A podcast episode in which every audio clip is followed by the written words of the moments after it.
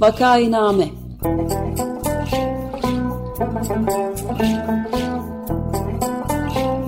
Salgın günlerinde memleket manzaraları. Hazırlayan ve sunanlar Güven Güzeldere, Ömer Madra ve Özlem Tekin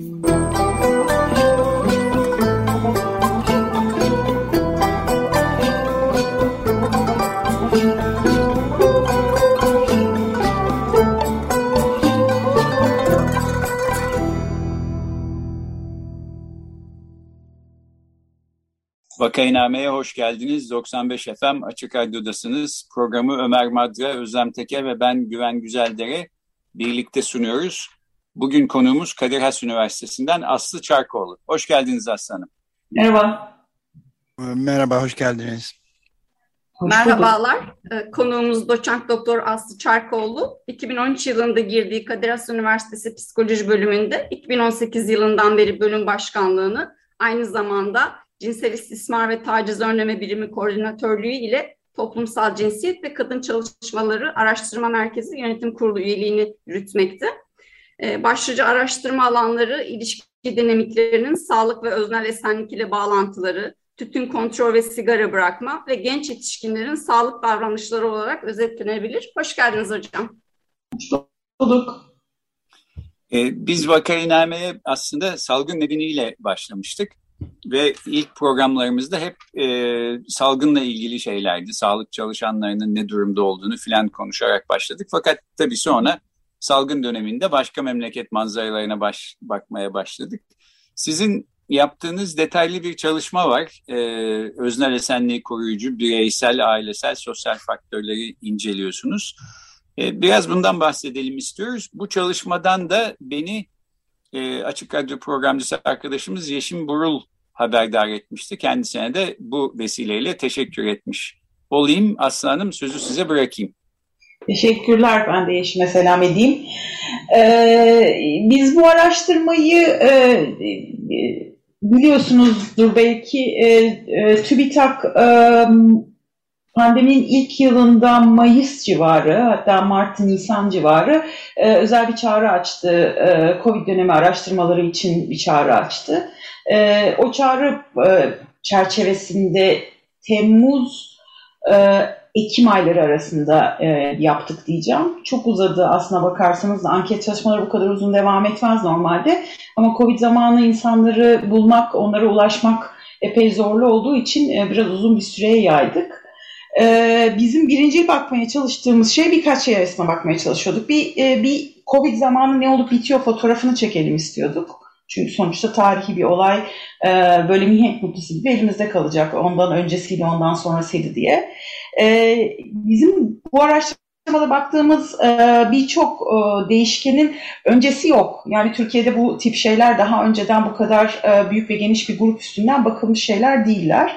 Ama bir başlangıç olsun istedik. Bundan sonrasını yapmayı planlıyoruz hala ve bunları izlemek önemli olabilir diye düşündüğümüz şeylerdi.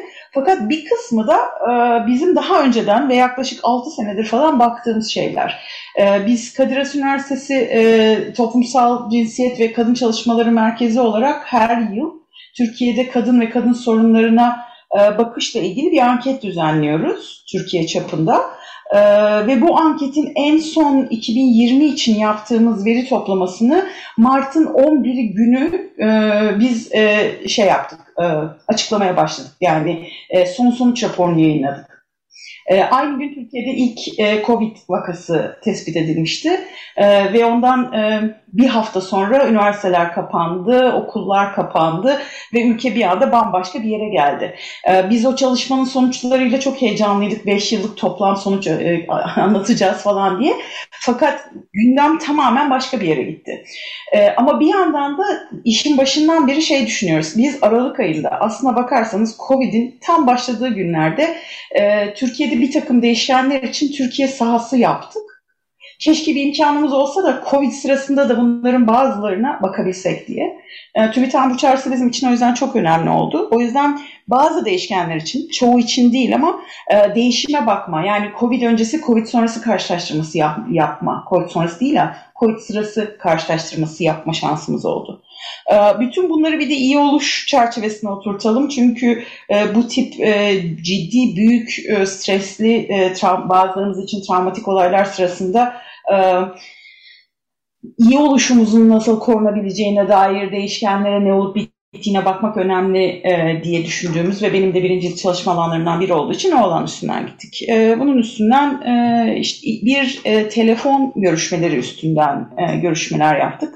Bir başka avantajımız da bir önceki anketten normalde anketlerin yüz yüze yapılması. Hele Türkiye gibi e, eğer ülke genelinde insanlardan bilgi toplamak istiyorsanız yüz yüze yapılması çok daha uygun. Çünkü online e, anket şu anda çok, çok moda her yerde yapılıyor biz de yaptık ama e, herkesin online erişimi yok. E, her grup aynı derecede rahatlıkla online'da veri doldurup veri size gönderme imkanına sahip olmuyor. Ee, bizimse bir önceki anketten yüz yüze yapılmış anketlerden bir havuzumuz vardı erişebileceğimiz. Ee, ve o havuza telefonlar üzerinden bu sefer erişim sağladık.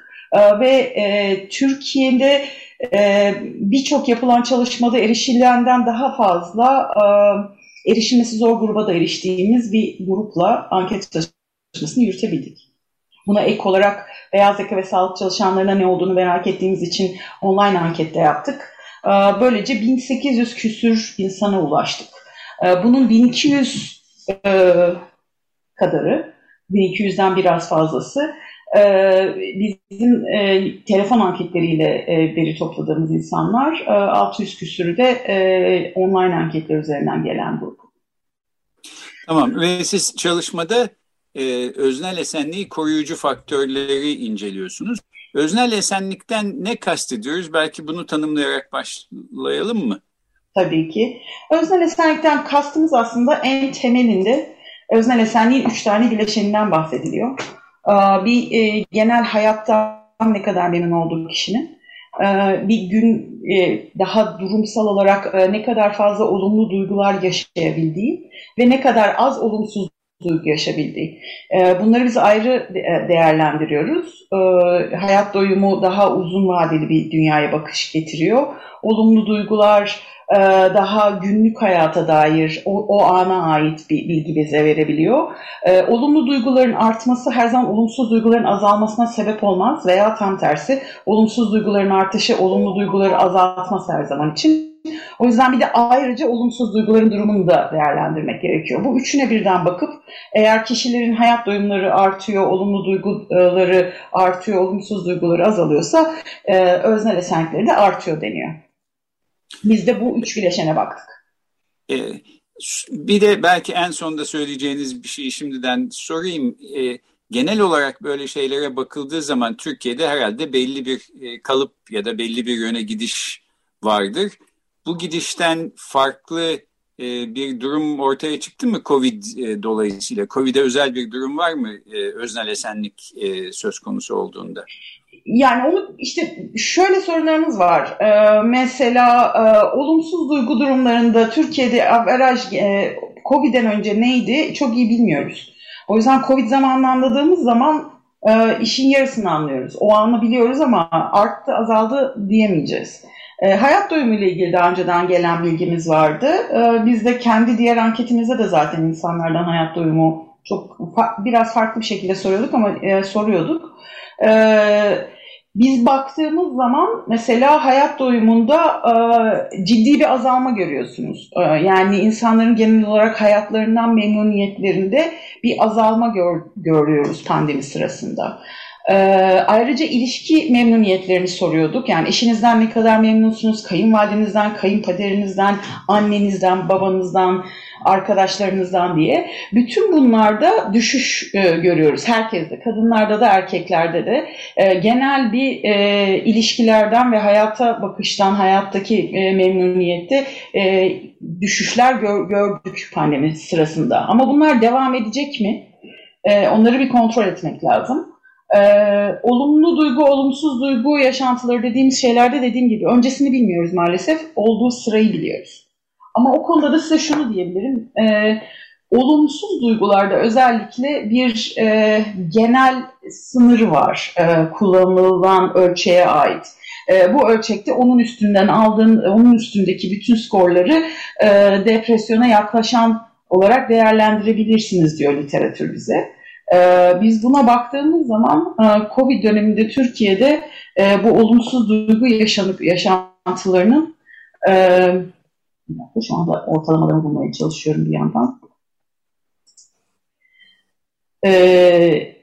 Her her türlü ara alt grup ve genel olarak da onun epey üstünde olduğunu gördük. Yani erkeklerde e, ortalama 13'e yakın, kadınlarda ortalama 14'e yakın çıkıyor mesela ki bunlar e, averaj bir zamanda, averaj bir grupta depresyona çok yakın e, adledilen değerler. Evet. Peki bir de tabii bir şey sorabilir miyim pardon? Bu, buyurun buyurun.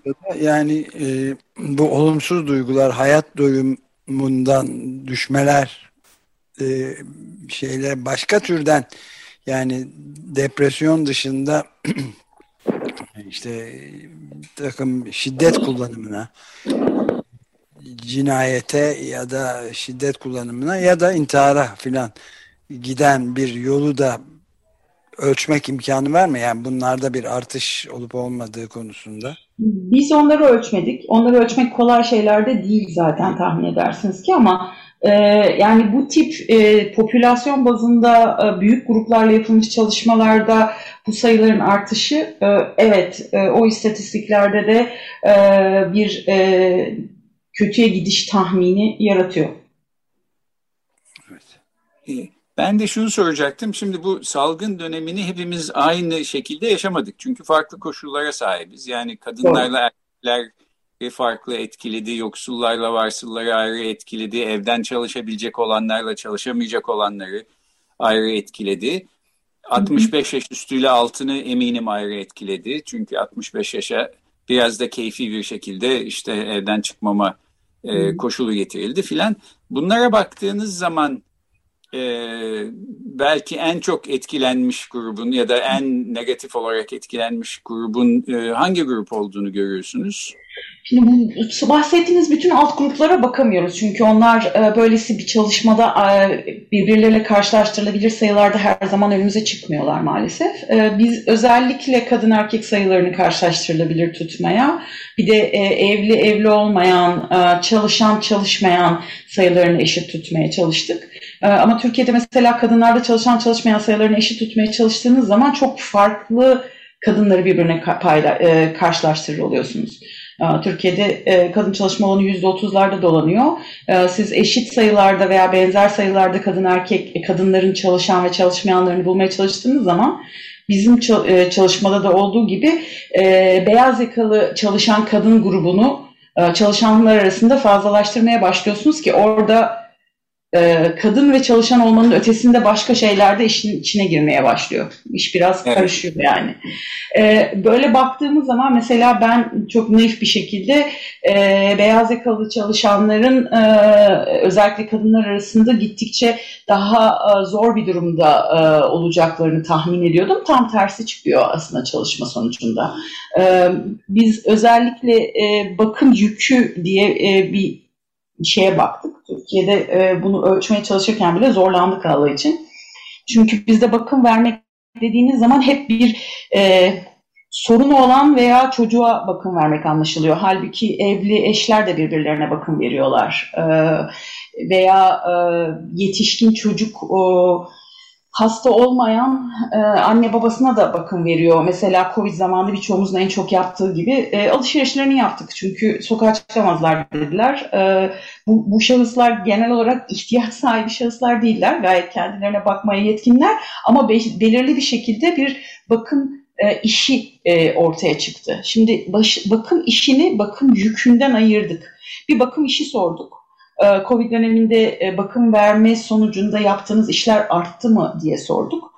Ee, kadınların %44'ü, erkeklerin de %30'u gibi arttığını söylüyor. Yani kadınlarda artış daha fazla e, hissedilmiş diyebiliriz burada. Ee, peki bunun sizin üstünüzdeki yükü yani bakım verme sorumluluklarının bireyin yaşam deneyimini ne kadar olumsuz etkilediğini e, sorguladık 10 tane soruyla. Öyle baktığımız zaman e, bu artan bakım e, işlerinden e, en fazla en negatif e, bakım yükü e, sorunu yaşayan grubun çalışmayan kadınlar olduğunu görüyoruz. E, en az sorun yaşayanlarınsa bakım yükü yani kendini bu bakım yükünün altında ezilmiş hissetmede çalışan kadınlar çıkıyor. Kiminle karşılaştırıyorum burada? Çalışmayan erkekler veya çalışan erkekler veya çalışmayan kadınlarla karşılaştırdığımızda. E, yani e, streste, e, işte olumsuz duygularda, endişede e, birçok bu grupta artış varken e, bakım vermenin kişi üstünde yarattığı e, olumsuz etkiler en ağır şekilde çalışmayan ev kadınların üstünde gözüküyor COVID döneminde. Evet. Peki bir de şunu ben e, sorsam, e, yani beklediğiniz bir takım sonuçlar e, ters çıkmış olabilir ya da beklemediğiniz bir takım sonuçlara varmış olabilirsiniz bu anket sonucunda. Çünkü işte anketi yapıyorsunuz ve ucu açık bir soruya cevap e, bulmuş oluyorsunuz. E, bunlar nelerdi veya e, sizin çalışmanızın tamamında size en çarpıcı gelen ya da ilginç gelen sonuçlar nasıl çık ortaya çıktı? Yani açıkçası çok büyük sürprizler yoktu diyeceğim ama mesela şu benim için sürpriz. E, kadınların ve erkeklerin iyi oluş hallerini belirleyen e, değişkenlere baktığımız zaman ben bir fark olmasını bekliyordum. Yani kadınların e, iyi oluşlarını, öznel esenliklerini belirleyen şeylerin erkeklere göre farklılık göstermesini bekliyordum. Çok büyük bir farklılık çıkmıyor aslında. E, bu da Türkiye'nin genel olarak kadın erkek fark etmez biraz daha... ilişki temelli e, bir toplum olmasından ve yani çok şey basma kalıp gelecek aile temelli diyeceğim ama e, bakım temelli bakıyoruz aslında. Erkeğiyle kadınıyla e, birçoğumuzun hayatının çok temel e, esenlik faktörleri e, çevremizdeki e, aile üyelerinin durumuyla bağlantılı. E, bu erkekler için de kadınlar için olduğu kadar öncelikli çıktı mesela bu çalışmada da. E, ama önceden de dediğim gibi e, beni en çok şaşırtan, e, biraz naifçe diyeceğim aslında, e, düşündükçe çok da sürpriz gelmiyor aslında. E, bakım yükünün e, en ağır olduğu, e, ağır olarak yaşandığı grup hele COVID, özellikle COVID döneminde e, grup çalışmayan kadınlar. E, çalışan kadınların çünkü e, büyük ihtimal evde yaratılan bu ekstra bakım yükünü kaldıracak başka e, dayanakları var. Ee, bunlar psikolojik dayanaklarda, sosyal dayanaklarda, ekonomik dayanaklarda. O yüzden e, evet yük artmış. Kadınların üzerinde bakım yükü erkeklere göre çok daha fazla artmış gözüküyor. Ee, ama e, bunun e, olumsuz etkileri en azından pandeminin ilk yazında, yazı itibariyle çok olumsuz olarak yaşanmamıştı çalışan kadınlar arasında. Peki geleceğe bakışları konusunda bir şey var mı? Geleceği nasıl değerlendiriyorlar? o konuda bir araştırmanız oldu mu? Çok önemli. Evet, gelecek, gelecek kaygısını sorduk. Ee, yani gelecek sizi ne kadar endişelendiriyor diye sorduk. Bir, bir grup soruyla, tek bir soruyla değil. Ee, orada baktığımız zaman e, kadınlara, erkeklere göre e, biraz daha endişeliler gelecekten diyebiliriz. Ee, ve orada aslında en endişeli grup o, yine e, yani e, orada en, en endişeli grup çalışan kadınlar e, ama onlardan hemen dibinde de çalışmayan kadınlar geliyor. Kadınlar genel olarak e, gelecekten erkeklere göre daha endişeli e, gözüküyorlar. Peki ama ben genel olarak endişeliyiz de diyebilirim bu arada yani e, bütün skalanın en fazla alınabilir puan 35'te ortalamalar 20 civarında dolanıyor. Ben de sizin gelecek üzerine e, ne düşündüğünüzü sorayım. Yani şimdi bu çalışmanız ışığında e, öznel esenlik açısından belki en zorlanan grupları biraz daha koruyucu bir takım önlemler almak mümkün olabilir ya da bir takım politika değişiklikleri e, önerilebilir. Sizin çalışmanız sonucunda e, bu açıdan geleceğe dair e, yapmak istediğiniz öneriler var mı? Yani birincisi aslında biz e, pandemi sürecini çok kısa bir süre diye tahmin ettik. E, birçok araştırmacı için geçerli. E, pandemi süreci hala devam ediyor ve asıl yorucu ve tüketici noktasına aslında ikinci senede başladığımızı düşünüyorum. O yüzden biz bu araştırmayı yaptığımız sıralarda daha henüz pandeminin tam ağırlığı oturmamıştı diyebiliriz. E, o yüzden tekrarlayabilmek bu, bu araştırmadaki e, bazı noktaları çok önemli olacak. E, bu seneki anketimizde bunu yapmaya uğraşacağız. E, bunun ötesinde e, bu araştırmaya baktığım zaman benim aklıma en çok e, gelen iki şey var. Birisi e, genel olarak bireylerin dayanıklılığını arttırmak için e, bir takım önlemlerin alınması lazım veya bir takım e, değişikliklerin yapılması lazım. E, dayanıklılık literatürüne baktığımız zaman e, bireysel dayanıklılığın artışında en önemli genel faktör tabii ki devletin vatandaşına sağladığı güvenlik ağı ve bu güvenlik ağının sağlamlığı ne kadar sağlam bireyler kendilerini o kadar güçlü hissediyorlar. Yani önlerine çıkan zorluklara karşı daha dayanı, dayanıklı hissediyorlar. Ama bunun ötesinde e, daha bireysel şekilde bakarsak mesela gençlerin şu anda en kırılgan grup diye baktığımız e, grup onlar. E, on, gençlerin dayanıklılıklarını arttırmak için böyle ilginç bir denge oyununda olmamız lazım. Ee, bir yandan sorumluluk verilmesi lazım çünkü insanlar dayanıklı olmayı aslında öğreniyorlar. Bir kısmımız şanslıyız genetik olarak altyapı ne derseniz deyin ee, baştan itibaren daha dayanıklı e, bireyler olduğunu biliyoruz. Ancak e, dayanıklılığın öğrenilebilir bir şey olduğunu da biliyoruz. Ee, o öğrenme de e, hayat içinde yaptığımızın elimizde olanın bir tık tık ötesinde, bir parça ötesinde üstümüze yük binmesi ve bizim bununla baş etmeyi öğrenmemiz. Her baş etmeli öğrenme bize bir sonraki stres noktasında dayanma gücü veriyor aslında. Ee, o yüzden pandemi dönemini e, bir güçlenme deneyimi olarak da e, değerlendirmek e, mümkün olabilir eğer e, bir takım e, olayı travmaya çevirici etkenleri et, engelleyebilirsek e, diye düşünüyorum. Çok muğlak laflar bunlar ama e, çok da genel e, bakılan bir şey olduğu için öyle diyeceğim şimdi. Ne kadar e, bir şey, anlam ifade ettim bilemiyorum açıkçası. Ben kendi adıma son soru olarak şunu e, sormak istiyorum o zaman. Şimdi ara sıra böyle mutluluk ölçen anketler yapılıyor. Bunlar haber olarak çıkar işte Avrupa'da şöyle en mutlu olan ülkeler bu kadar filan. Türkiye genellikle bu tür anketlerde insanın beklediğinden daha yukarıda yerlerden çıkıyor. Yerlerde ya da çıkıyordu. Tahmin ediyorum bunda belki hani mutlu musunuz diye sorulduğu zaman otomatikman ağzımızdan dökülen işte şükür iyiyiz falan e, cümlelerinin e, şeyi sebebi olabilir. E, rolü olabilir e, aslında çok mutlu olmasak da işte şükür iyiyiz filan diyoruz. Eğer e, uyarılmış bir duygu durumunda değilsek yani şikayet edeceğimiz, üzgün olduğumuz, sevinçli olduğumuz bir durum yoksa işte e, tamam filan fena değil cevabı veriyoruz diye düşünüyorum ama bu konuda e, bu son derece amatörce bir gözlem.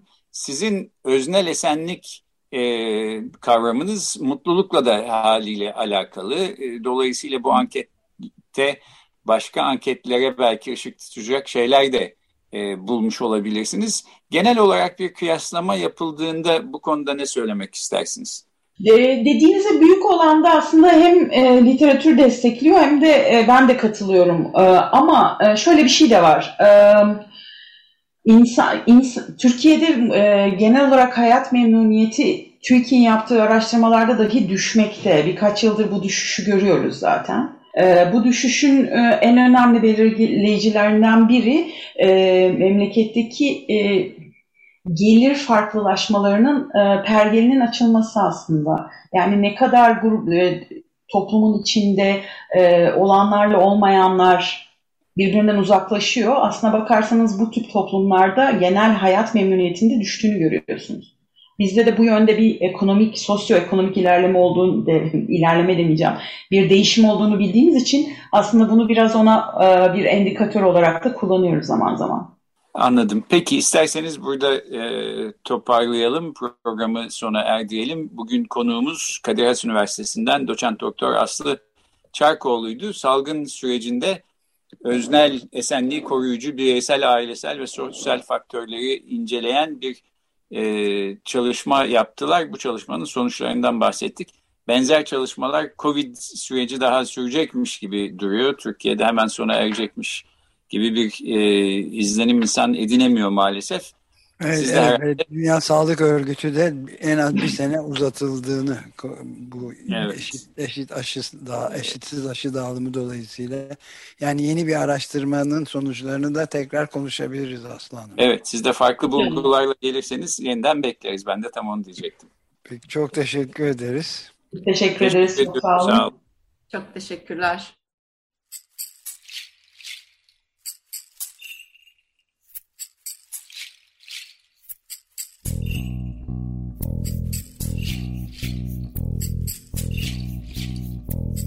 Vakainame.